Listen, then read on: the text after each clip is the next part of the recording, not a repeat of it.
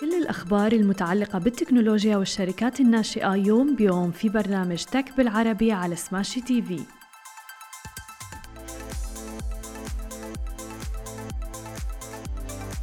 الخير وأهلا وسهلا فيكم ببرنامجكم تك بالعربي. معكم أنا هالة بسام ومعنا بخلف الكواليس علي وشهير. وخلونا بداية نحكي بأهم العناوين لنشرتنا لليوم. ابل تطلق آخر إصداراتها الجديدة وتراكر تغلق جولة استثمارية جديدة وتابي تتوسع إلى مصر. وأكيد نبدأ أول أخبارنا بآخر إصدارات ومنتجات شركة أبل. حيث كشفت شركة أبل الأمريكية عن أحدث أجهزة عملاق التكنولوجيا وفي مقدمتها كانت الساعات الذكية. ثم أيضا ألقت وكشفت عن هاتف آيفون 14 وايفون 14 بلس أيضا. ويقام الحدث اللي كان بيحمل اسم فار اوت في المقر الرئيسي لشركة أبل في ولاية كاليفورنيا تحديدا. ومنذ انطلق الحفل على قناة شركة أبل في منصة يوتيوب حتى وصل عدد المشاهدين بشكل مباشر إلى أكثر من مليونين وربع المليون. وعرضت شركة أبل هاتفي آيفون 14 وآيفون 14 بلس مع وجود جهاز آيفون بلون أرجواني أو اللون البيربل ومن أبرز المزايا في هاتف آيفون الجديدة هي إتاحة التراسل عن طريق الأقمار الاصطناعية في حالة الطوارئ في حالة عدم وجود أي خط أو شبكة للواي فاي وبيمتاز هاتف آيفون 14 بلس اللي بيحظى بترقب واسع في الوقت من هذه السنة بشاشة أوليد من 6.7 بوصات. على مستوى الكاميرا أيضا رح يحتفظ الهاتف آيفون بدقة 12 ميجا بكسل ولكن آبل قالت إنها وضعت مستشعر أكبر في العدسة الرئيسية كما أدخلت أيضا تحسينات على العدسة المستخدمة تحديدا لالتقاط السيلفي. وقالت الشركة أيضا إنه الهاتف بيصور بشكل أفضل أيضا في ظل الإضاءة المنخفضة حتى. إلى جانب أيضا تحسن جودة الفيديو وإمكانية تسجيله بصيغة أكثر ثبات. وجرى بدء الحفل بالإعلان عن ساعة أبل الذكية الجديدة اللي أطلق عليها اسم إس آي 2 وهي أيضا معززة بمزايا بتجعلها قادرة على رصد المزيد من المؤشرات الصحية لدى المستخدم. وتم طرح الساعة بعدة خصائص بتشمل استشعار حوادث السيارة كما أنها أيضا معززة برقاقة أسرع فيما يبدأ سعرها من 249 دولار على أن يبدأ البيع في السادس عشر من سبتمبر المقبل. أما ساعة أبل واتش ألترا فتقول أبل إنها مختلفة عن كل الإصدارات السابقة لأبل واتش لأنها بتمتاز بعمر بطارية أطول بيصل إلى 60 ساعة.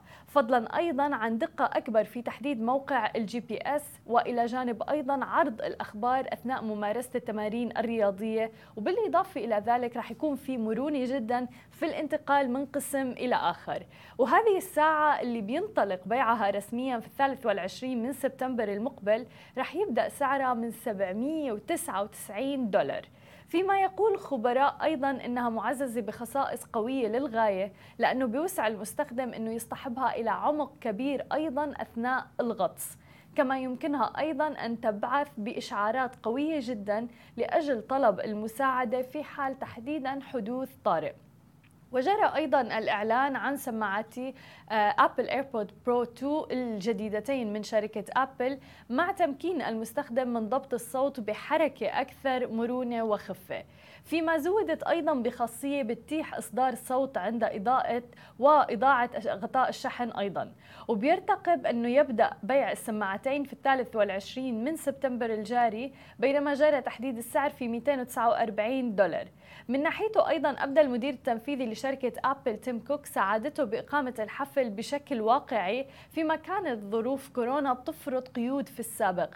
لكن تيم كوك تحدث من خلال المنصة عبر فيديو مسجل مسبقا.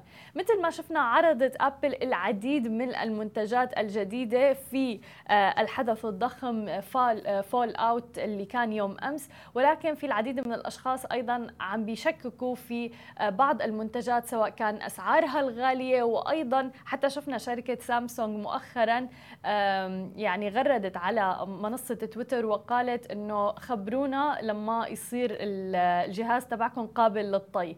فحتى في أكثر من أشخاص ومن بينهم آه، الطفلة وأيضا ابنة آه، مدير التنفيذي لشركة ابل أيضا نشرت على الإنستغرام ستوري تبعها إنه الفرق ما بين الآيفون القديم والآيفون الجديد يعني لا شيء تقريبا. وهي من الأمور اللي كثير في ناس يعني عليها إشارة استفهام فيها إنه عم تطلق ابل منتجات جديدة ولكن ما عم بيكون في فرق كبير بينها وبين المنتج السابق ولكن عم نشوف تركيز كبير على موضوع البطارية وأيضا على موضوع الكاميرا اللي بيهم العديد من الأشخاص سواء كانوا صناع محتوى أو حتى أشخاص عاديين بيحبوا يصوروا بشكل يومي.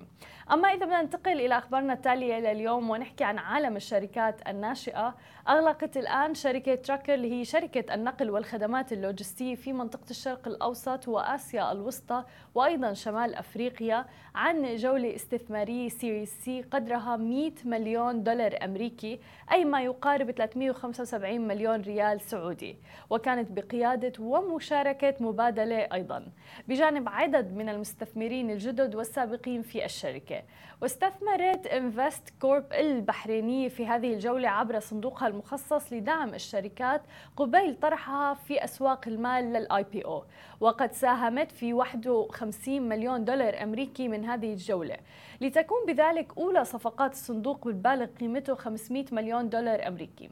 رح تستخدم تراكر اللي تأسست في عام 2018 ما حصلت عليه في اغتنام الاستحواذ متاحة في آه، التوسع أيضا في أسواق جديدة خلال الفترة المقبلة حيث تعمل حاليا في ثمان أسواق من ضمنها المملكة العربية السعودية وأيضا دولة الإمارات وتركيا أيضا. وتضم أكثر من 45 ألف شاحنة على منصتها ويشار أن الشركة سبق وأعلنت عن إغلاق جولتها الاستثمارية سيريز بي تحديدا كانت في فبراير من هذا العام بقيمة بلغت 96 مليون دولار أمريكي بقيادة اس تي في وأبو ظبي القابضة أيضا.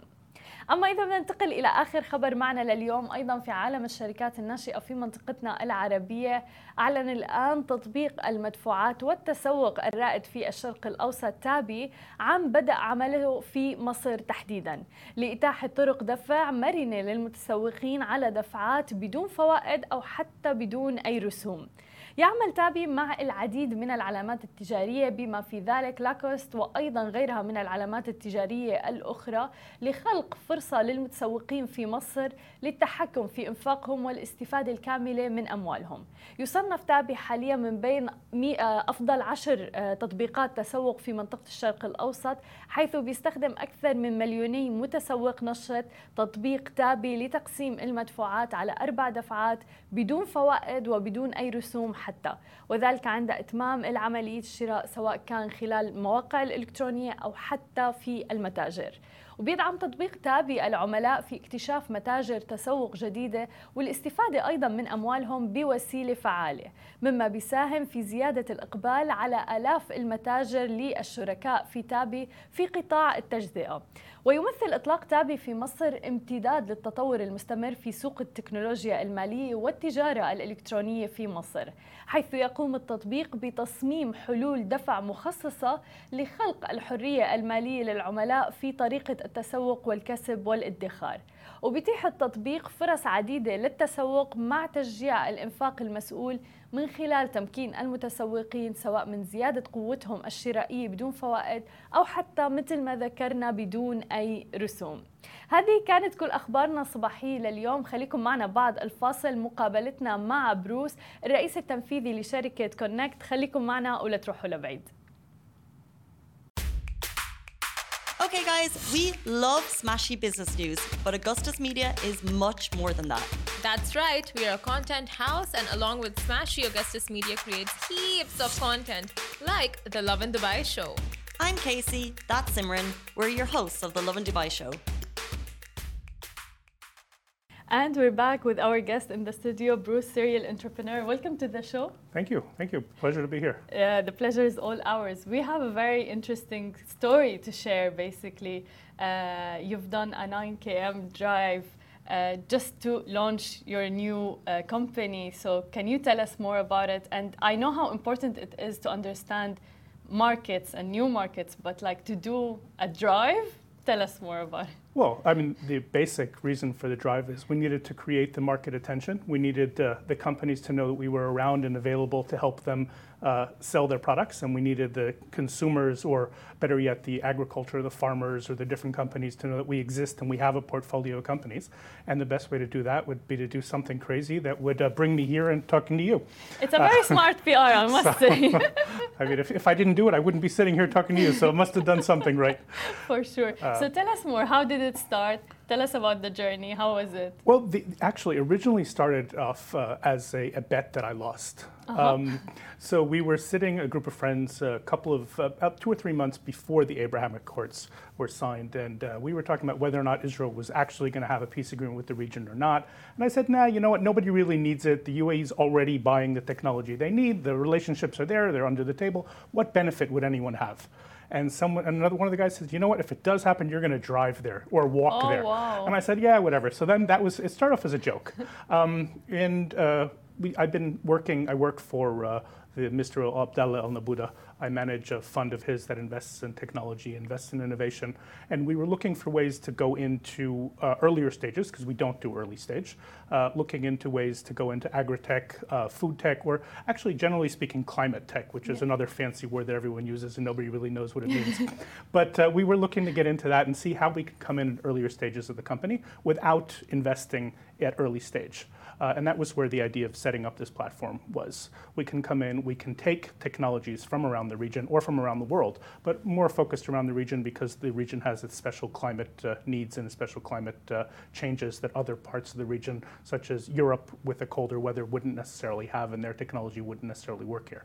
So we set up a platform where companies can come in. We don't invest in the companies at this stage, but we do help them with the logistics of setting up their pilots. Once the pilots are set up and once the pilots are successful, then they're no longer an innovative technology idea, but rather a working company. We can then put in the capital and grow the region.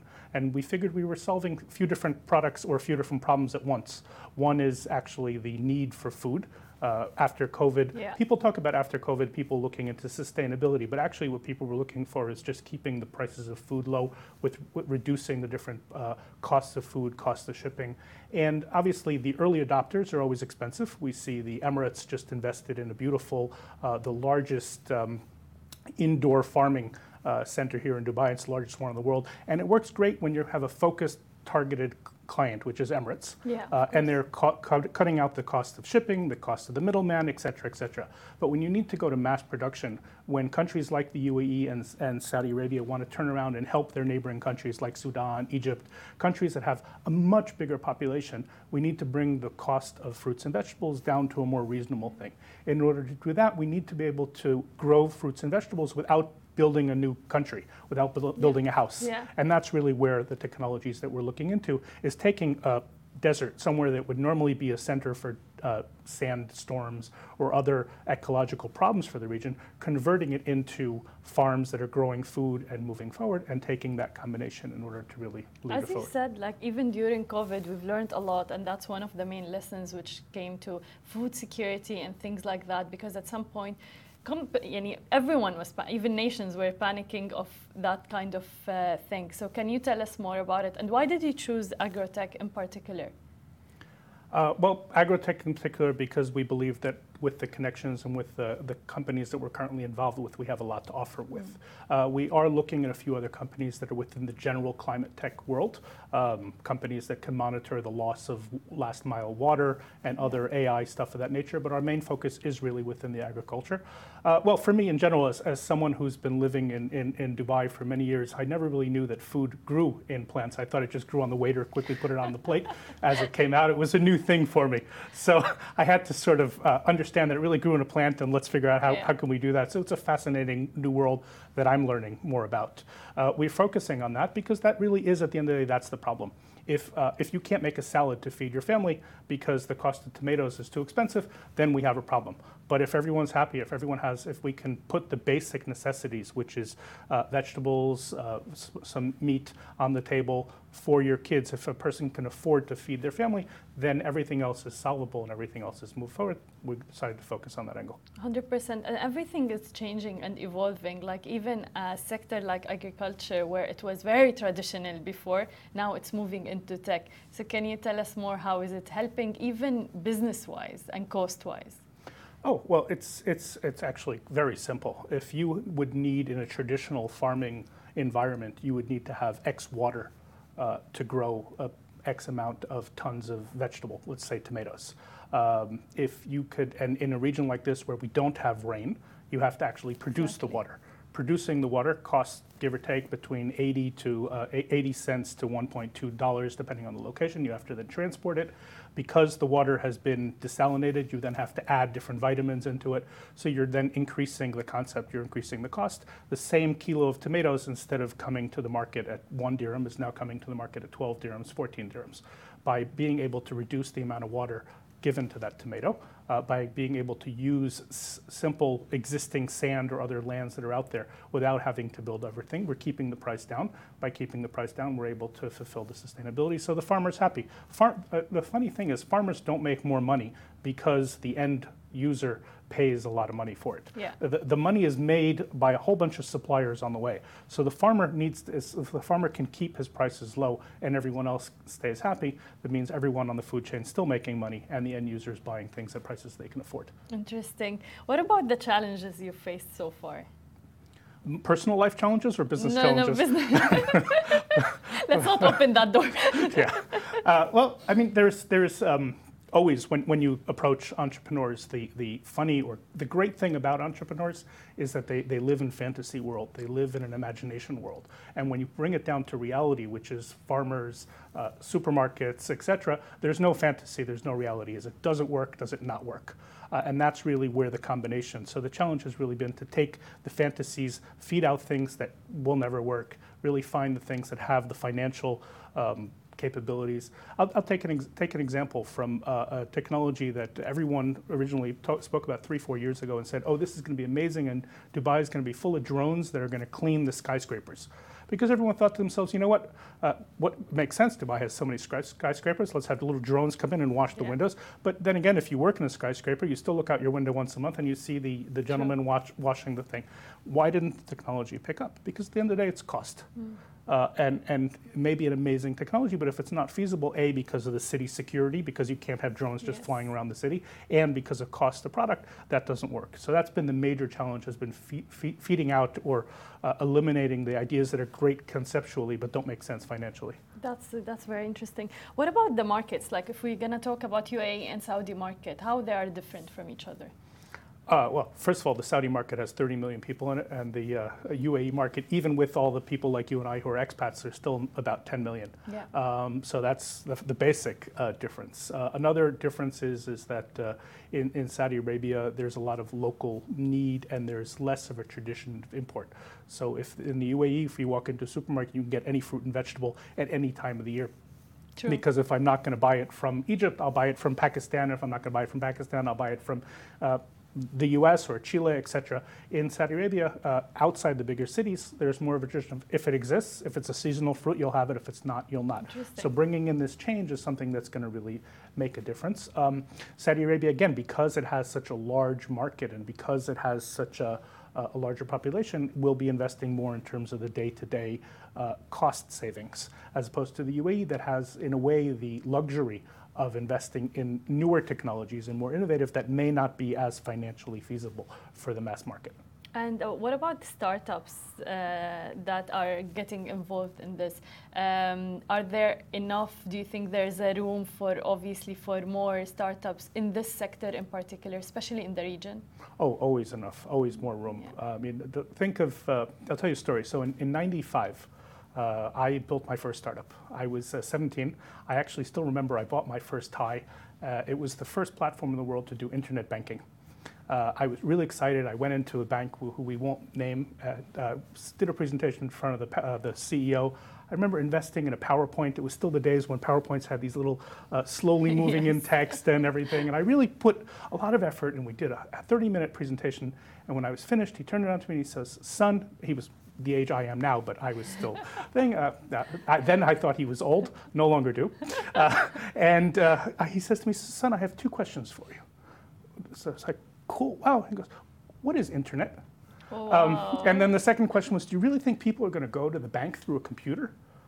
And, and look at where we are today. you know, so innovation is something is not what we expect. If we all knew what tomorrow's innovation would be, we'd all do it. Yeah. Uh, you need those crazy people that that ha- that sit there in fantasy world to go out there and create their new startups and find the funding and not sleep uh, for, for for hours, uh, for days and weeks in order to, to create this new thing. And obviously, yes, only one out of ten will be successful if we're lucky. But if we don't have all 10 of those, you're not going to have the one out of 10. So Yeah. the future is definitely in innovation. What about the future? Where do you see the agrotech like future? How do you fantasize it? How do you see it? Well, uh, you know, if it was up to me, Yeah. um, I would have uh, not me because I would I would kill the plants, uh, but most people would have little plants in their house where they would you know digitally order the right seeds and have it just grow their own food. It wouldn't be the mass markets that we have today. We would go back to the days when originally people ever used to have in their own little garden. I mean, your grandmother, maybe my great grandmother, used to actually do that. Probably mine not. She lived in Manhattan. I don't think they knew anything about growing, but maybe her grandmother. Uh, and uh, it, uh, but but it was definitely something that uh, it was more personal. Food was grown because we needed it. We didn't throw food out. Today we go to a restaurant, we eat a little bit, we take a whole bunch of Instagram pictures, and we throw everything else out. Uh, you know, that's that's really. Hopefully the food will go back to a stage where people will grow what they need, eat it, and everything will be given back to the planet. Amazing. We'll mark those words. Bruce, thank you so much for being Thank you with very us. much. The pleasure pleasure. Thank you. شكرا لكل الناس اللي تابعتنا كان معنا بروس كنا عم نحكي عن الزراعة والتكنولوجيا وأهميتها في المستقبل أنا بشوفكم بكرة بنفس الموعد نهاركم سعيد جميعا مثل ما وعدناكم أخبار جديدة ومقابلات مع رواد أعمال يوميا في برنامج تك بالعربي على سماشي تي في حملوا التطبيق الآن